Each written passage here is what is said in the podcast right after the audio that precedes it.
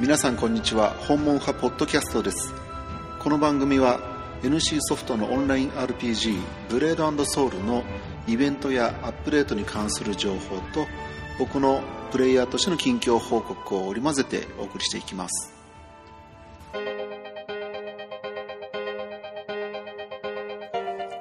2016年8月18日木曜日第8回目の訪問派ポッドキャスト配信となります。よろしくお願いします。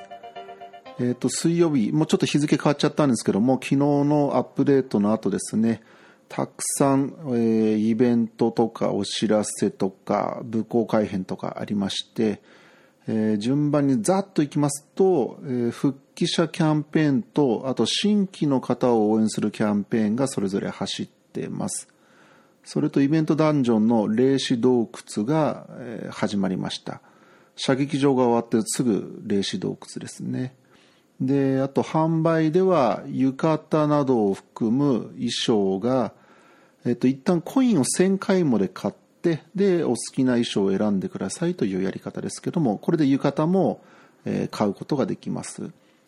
あと新国間シリーズのアクセサリー5箇所がですねそれぞれ1箇所1000回もずつで、販売開始となりました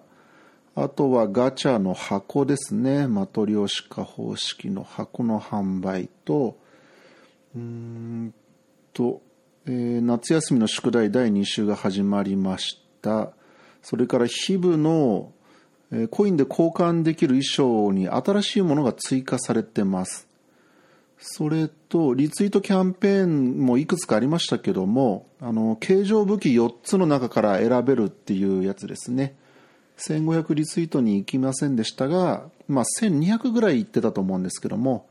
無事アップデート迎えられたのであのクーポンお送りしますということになってますあとクーポンは先週といいますかこの前のメンテまで行われたログインキャンペーンですね。F10 で無料の箱を毎日買ってくださいというやつであれについてもクーポンが届いてますね。まずですね、えー、夏休みの宿題社会科で次の中で準流商工で購入した総金額がちょうど1金になるものはどれでしょうと。いうのがあって、まあ、これは運営の公式アカウントがツイートしていてそれのアンケートの機能を使っているんですけども、えー、とどうやら3番目の修練者の合杯これがちょうど10銀なので10個買うと1金と。で、2番目に封印解除後付っていうのがアンケートで投票されてるんですけども、これは10銀プラス20銅らしいですね。なので10個買うと1金、1.2金になっちゃうということみたいなので、修練者の合杯でいいんじゃないかなと思います。次にイベントダンジョンですね、霊視ですね。これはあの、まあ、緑明村にあのこの前の射撃場のように、え、ちょっと違う場所ですけどもあの入り口はずっとあって、えー、たまにオープンします。使い回しされてるイベントダンジョンで、まあ、2回目か3回目かになるんじゃないかなと思いますが霊視洞窟って読みます。で雪人の洞窟と同じマップを使っていて道中のキノコは赤い円が、あのなんですかこう、波のように広がってきて、外周にタッチする瞬間に引っ張られますので、赤い円を見ながら、まあ、それの外側を走ればいいんですけども、場所によっては外側走れないところがあるので、赤い波があの外周にたどり着くタイミングを外して駆け抜けるようにするといいと思います。で、あと、最後、ボスのところに届いたら、ボスは武器で殴ってもダメージにならないので、必ず周りに湧いてる小さいキノコを倒して、緑の玉を拾って、で、照準の青い円が少し前に出ますので、その円をボスキノコに合わせた状態で左クリック。で、その毒の玉を投げて、で、毒がどんどん蓄積していくと、ボスにダメージが与えられるようになります。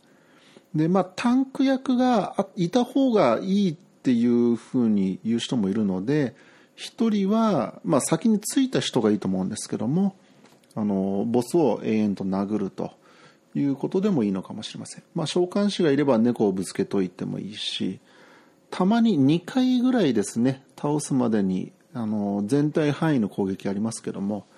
そんなに大した攻撃でもないので、まあ、ひたすら、あの周りの小さいキノコを倒して弾拾って投げてればいいんじゃないかなと思います。えっと、画像付きのちょっとした攻略ポイントっていうのをどなたかが以前にこう投稿してくれてるのが攻略掲示板で見つかりますので霊視洞窟、まあ、あるいは霊視とあのキーワードで検索すると見つけられますから今回初めての人はあの参考にするといいと思います。あのまあ、初見で不安だと思うんですけども行かないと非常にもったいないイベントダンジョンで、うんまあ、いろんなものがドロップしますけども無形石っていうアイテムはですね武器の進化のこう材料になる武器の代わりになったりさらに、材料の他の材料の数がこうぐっと減らしてくれるありがたいアイテムなので、まあ、レアドロップですけども、ぜひこれを手に入れてですね、あの武器を強化するのがいいと思います。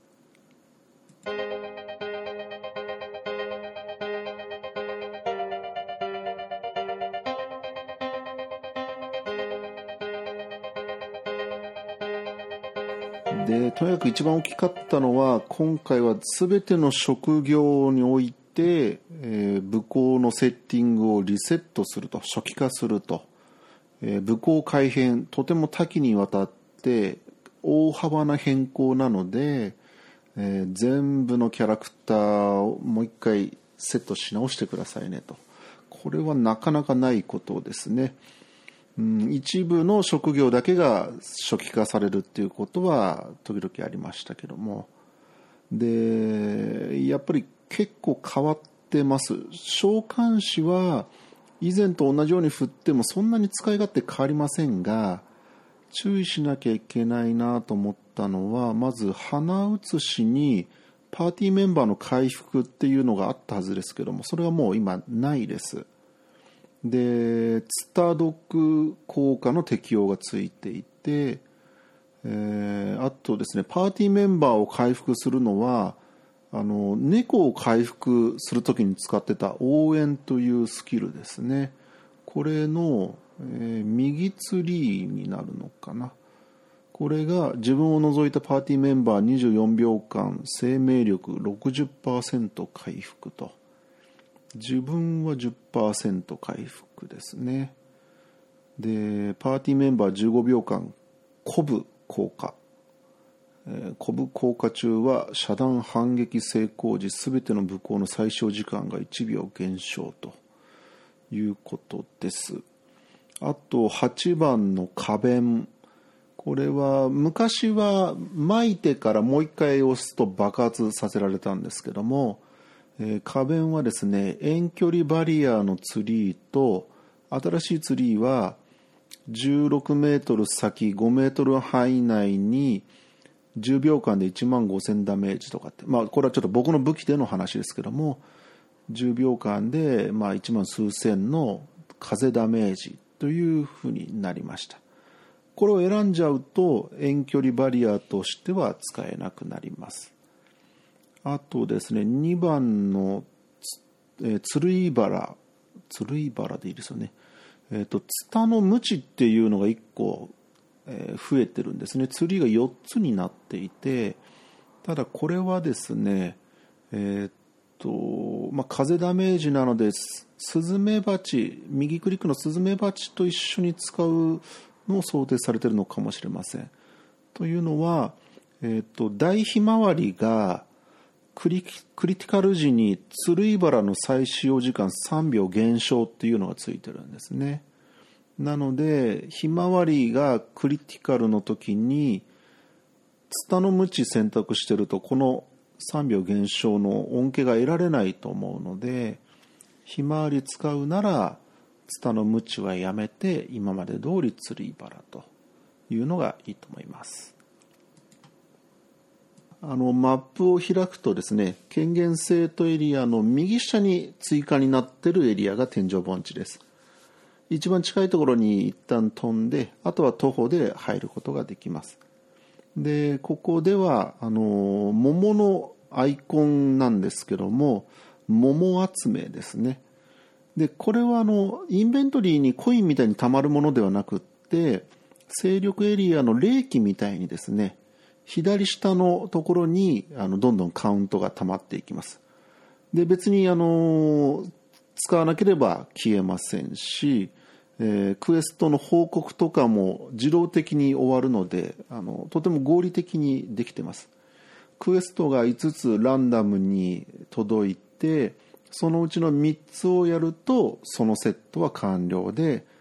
えー、その瞬間に新しい5個のクエストがまた表示されます。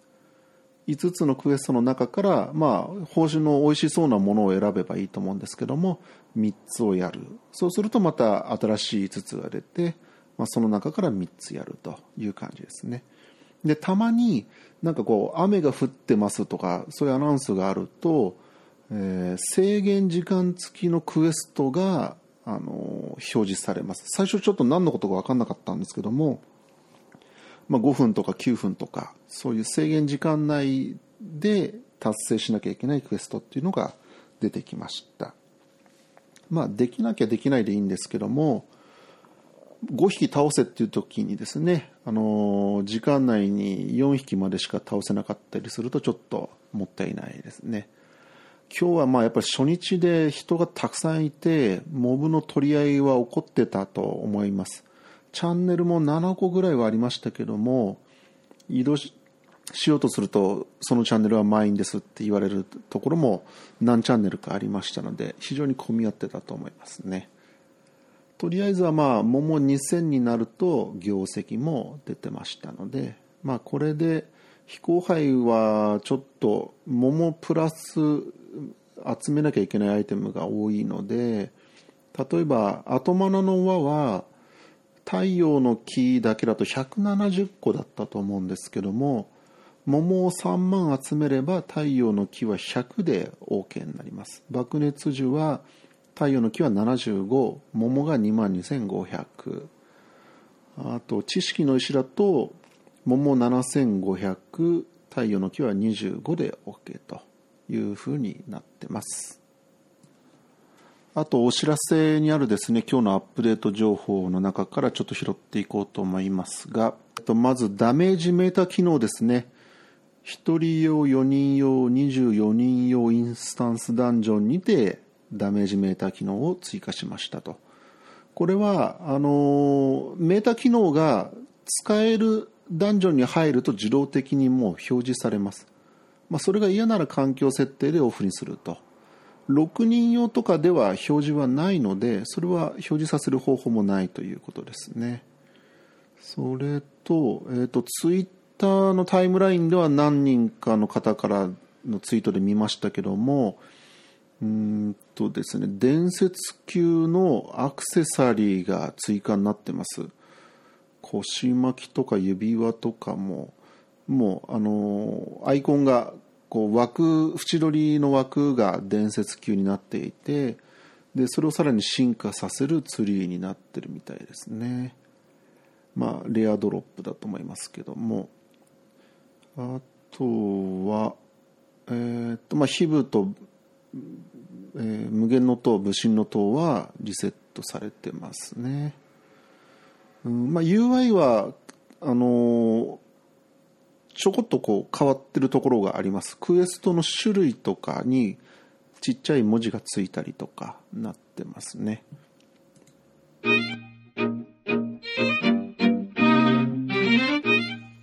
今回の放送は以上になります。最後まで聞いていただきましてありがとうございました。